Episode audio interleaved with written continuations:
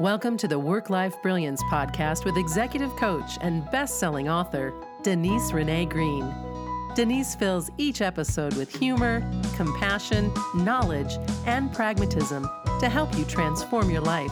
Listen in and learn how you can tame your brain, lower your stress, and become the person you were born to be. Hey there, my friend, and welcome to the podcast. I am so glad you're here. So, um, my regular listeners have probably noticed that there was a gap in my episodes, and I am fine. Thank you for your concern. I'm fine. So, um, I just followed the laws of physics and time and realized that I had a lot going on, and I just needed to take a little break and um, wait until the inspiration hit. So, it has hit, my friend. And I'm going to timestamp this. So, it is a beautiful lovely, gorgeous Saturday in Oakland, California. And, well, as of about 10 minutes ago, Joe Biden won enough electoral votes to become the president elect. And as you will recall, this has not been easy. This um, will continue to not be easy for a while. But that's what that's what's going on. Um, this has been an amazing week for me. I also turned 50 the day before the election, which was very cool. And um, yes, I turned 50 during a pandemic. So there was no big dance party in Oakland like I envisioned, but it was beautiful. And I want to talk to you today about gratitude. And I want to start out just by this concept of emotional home. Emotional home is just about where do you tend to live? What emotions are your go tos? Do you live in a home that is filled with anxiety, worry, self doubt, frustration, resentment? I bring those up because I'm noticing there is a lot of those, and I'm familiar with that home. And when people ask me what I'm doing, or how I'm doing, I almost feel a little bit weird saying this, but I feel bliss. I'm living in an emotional home of bliss.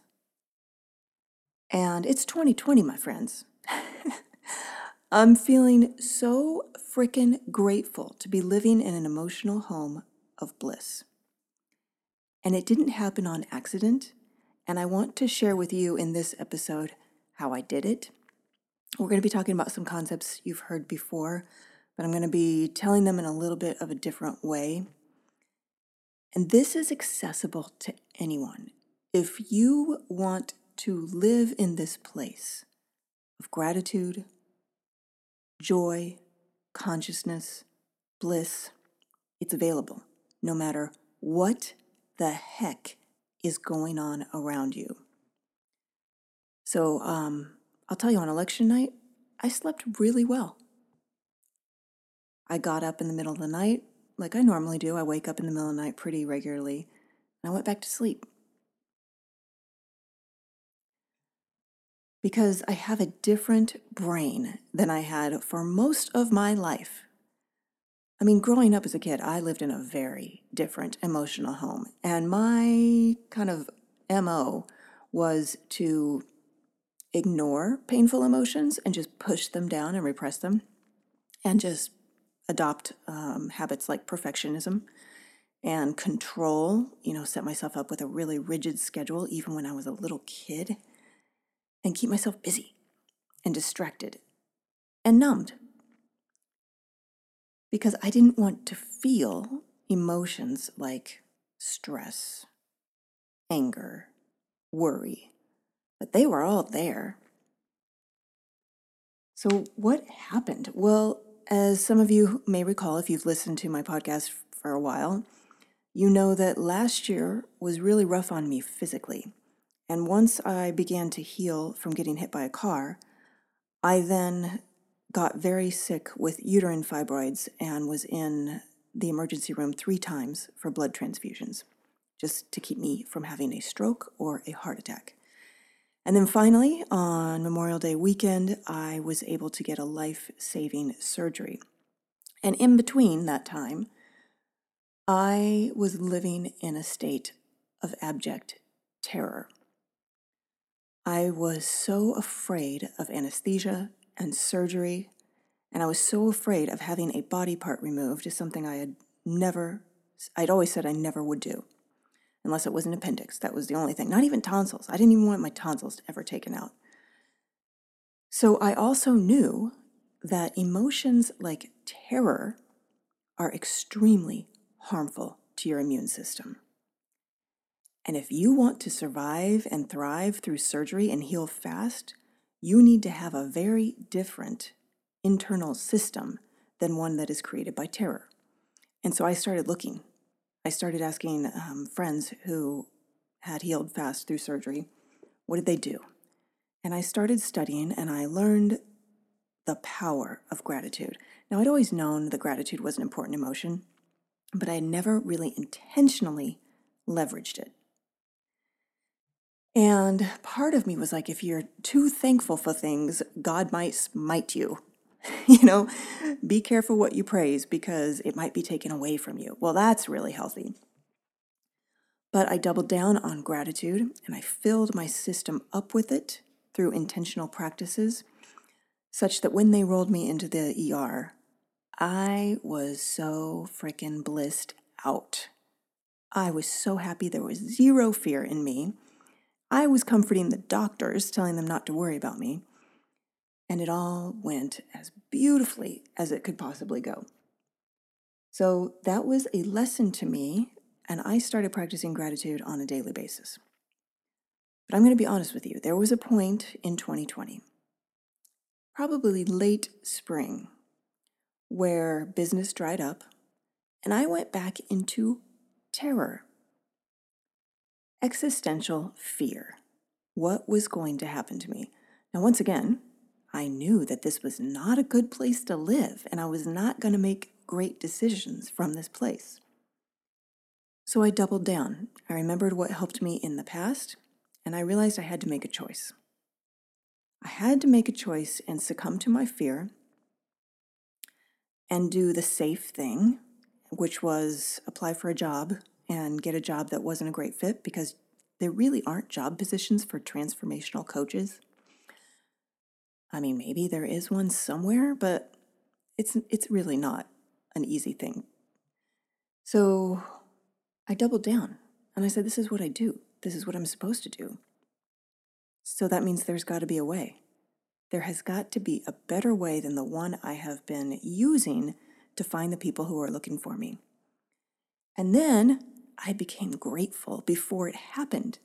I became grateful for the decision that I made, and then I became grateful for what I trusted was going to happen because I now believed it so much to be true and envisioned it so readily in my head that my brain thought it was true and was already happening.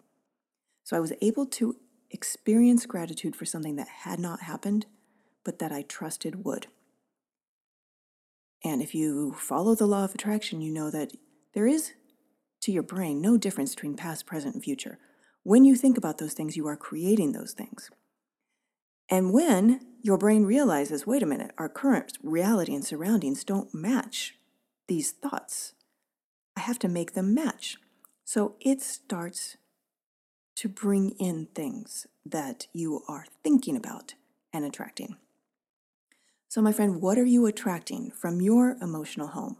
What are you envisioning?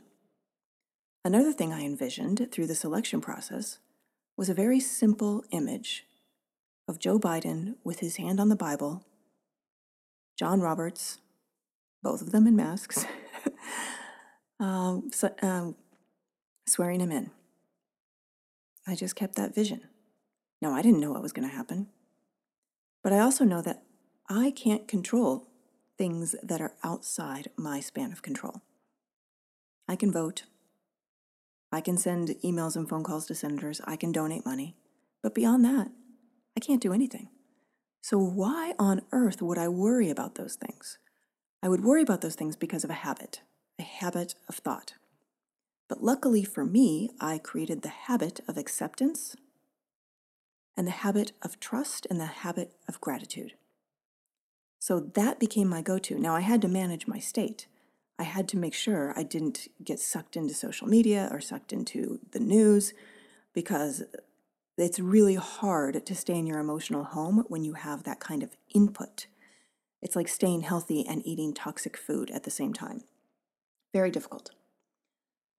So, the other thing that I had a hard time doing in my old emotional home was celebrating little successes. Again, it was like, well, why should I celebrate this micro step on the way to my big goal? Because I'm not there yet.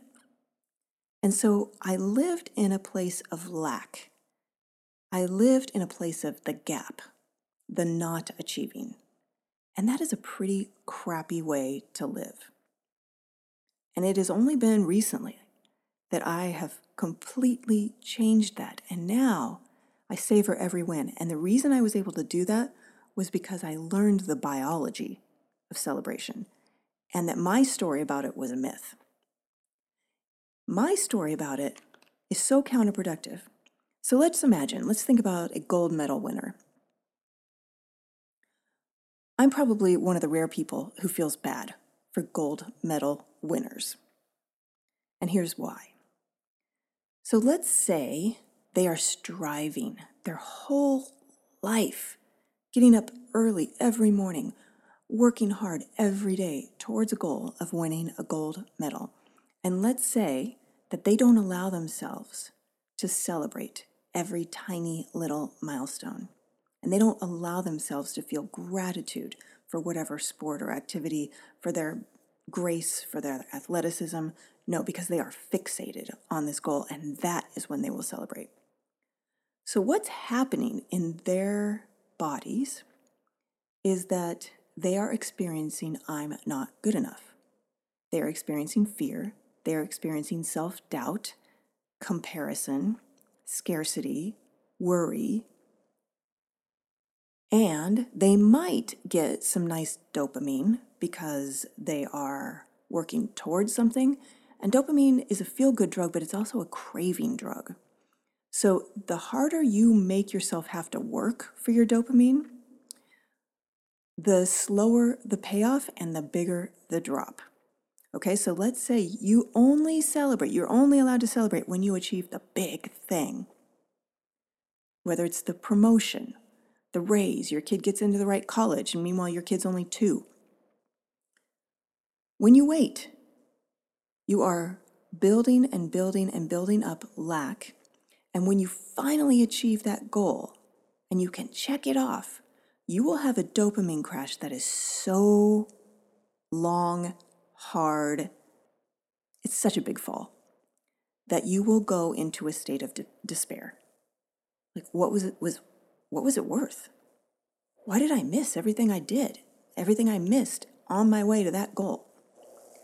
Whereas if you had celebrated every milestone along the way, and then you achieve that goal, the fall is going to be much, much uh, shallower. So that's how we raise the peaks and valleys into rolling hills at a higher set point. So you don't feel that despair and that disappointment. And it's all because you celebrated little milestones and experienced intense gratitude for them. So let's talk a little bit about the biochemistry of emotions in general, and then we'll talk about gratitude some more. So, emotions are chemical reactions that are created in the brain because of a thought we have. So, a thought that I'm not good enough, I haven't achieved enough, um, somebody's out to get me, um, the world's going to hell, whatever thought, that creates an emotion, which is, has a neurochemical signature that is unique to that emotion and we feel it as a vibration in our body. Now, here's the thing about emotions they have a beginning, they have a middle, and they have an end. But when you keep thinking the thought that produces that emotion, you stack them. And so that feels like they never end. And that's why we get stuck. And some emotions are stronger than others, like grief Grief can feel all consuming. It's a very strong emotion with a very slow vibrational frequency. And emotions that have a low vibrational frequency, emotions like anger, shame, guilt, grief, they literally make us sick. They weaken our immune system. They cause inflammation in our bodies and inflammation in our blood vessels. So it makes it harder for our arteries in our heart to pump blood. This is not sustainable and it will cause us to get sick in some manner. So, when we actually notice this and we just let, let the emotion fade like it naturally will, then we break the cycle. And the easiest way to break the cycle is to notice it and do something physical. Like listen to music and dance to music that enriches you and lifts your vibration. Just take a deep breath. And take a deep breath and simply think about something you're grateful for. So let's use the example of grief because it is such a powerful emotion. We can then be grateful for whatever this person or thing was that we lost. We can be grateful for having it in our life at any point in our life. We can be grateful for the experience of loving that person. Gratitude is the antidote for painful emotions. Because let's just say you're mad about the election or you're worried about the election. And worry is always a signal that you are outside your span of control, right? it's a perfect signal for that. So, worry tells you I am intentionally hurting my body right now. I'm intentionally harming my state. So, when you notice that, you can just look around and be grateful for anything around you. But here's the thing you can't just think, I'm grateful. You have to feel the emotion known as gratitude. And the best way to do this is conjure up something that is easy for you to feel grateful for. Or to imagine the thing that you are most grateful for being gone. And then bring your awareness back to the fact that it's in your life right now and experience gratitude. It can be as simple as looking at a glass of water and noticing what would happen if my water was murky. I mean, we all know that there are people living in places where water is toxic, undrinkable, where they have to walk for miles to get water, or Flint, Michigan, where they had to drink water out of bottles or they would get tremendously sick and their children would be filled with lead. You can just be grateful for the clean water. You know, I live in the fires, fire zone, and there have been days this past few months where it's very hard to breathe and you can't even go outside. But guess what? You can be grateful that your house isn't on fire. And that was my go to. I can be grateful that my electricity is on and I can even be grateful that when my electricity goes off, it's the power company taking, taking some control over our safety so the fires don't spread. So, a little bit more about the science of gratitude. So, the science of gratitude helps us reach emotional vibrations like love, peace, joy, and uh, gratitude feels so good because not only does it release dopamine into our system, and dopamine was invented to help us quest, to help us search for those berries on that bush that are going to keep us alive. And then we get so delighted with the berries that we wake up the next morning with a shot of dopamine because today we get to go search for the berries. If it wasn't for dopamine, we would not quest. We would just sit at home and forget to eat and forget to take care of ourselves and forget to win.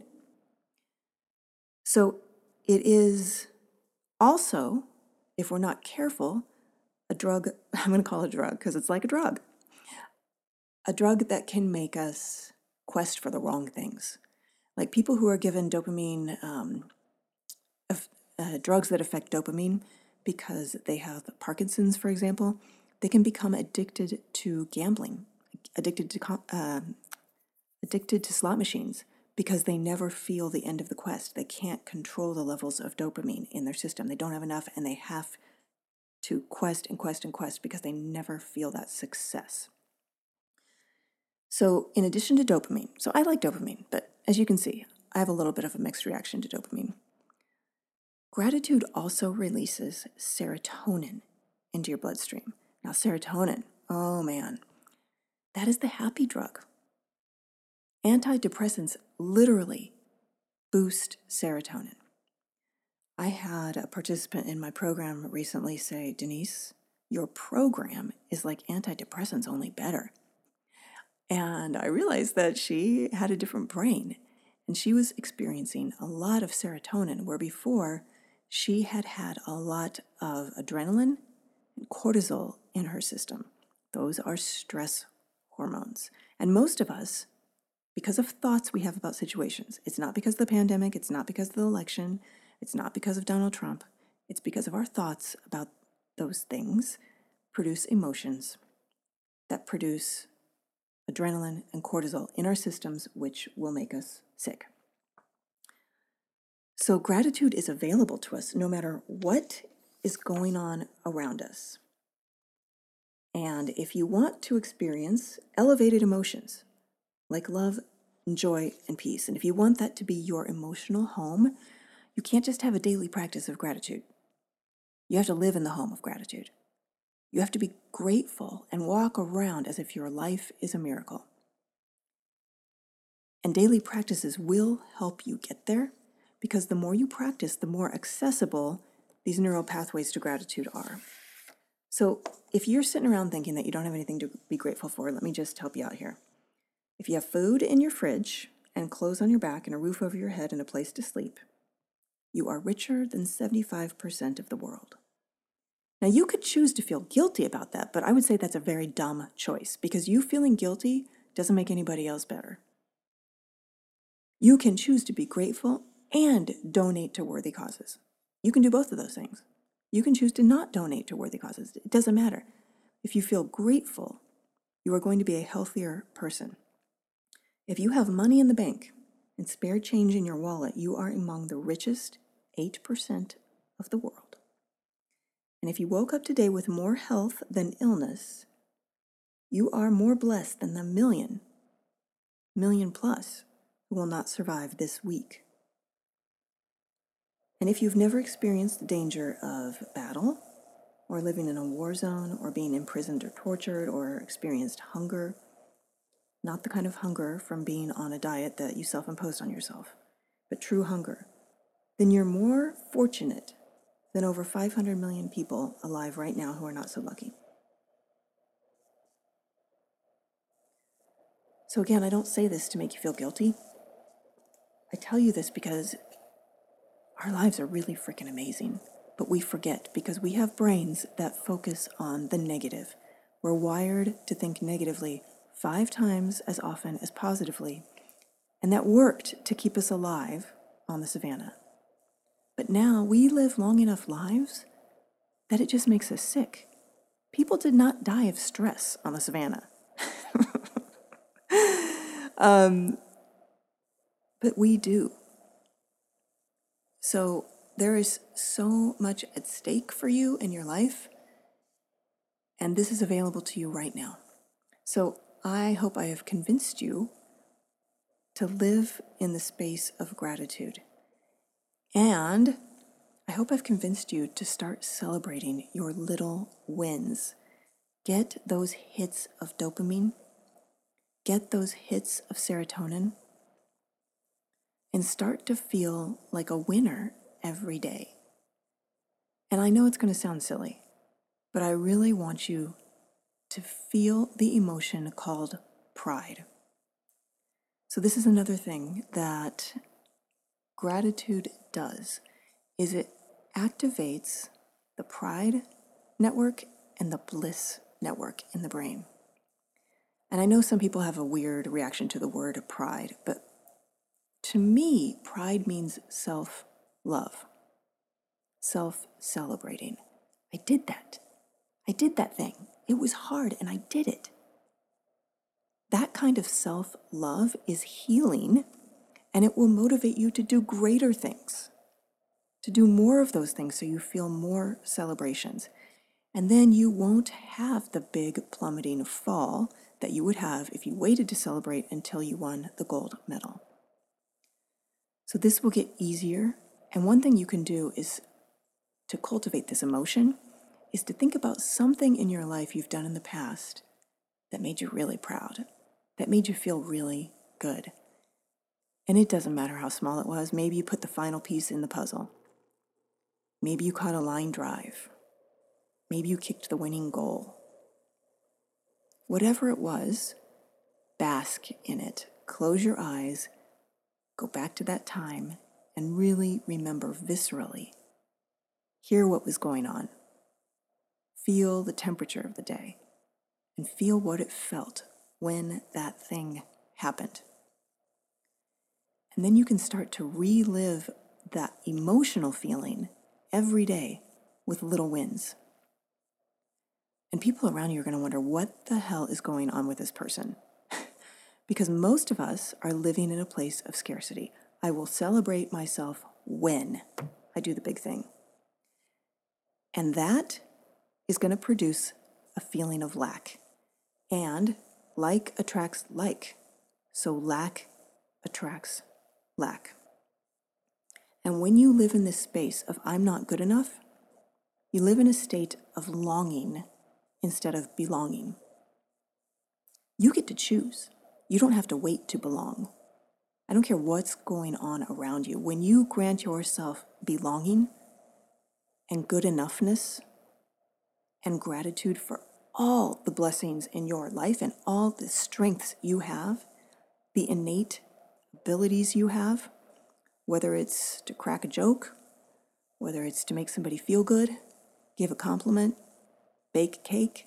I don't know what your talents are, but I know you have them. I know there were some that you were just naturally born with and you don't even have to try to use them.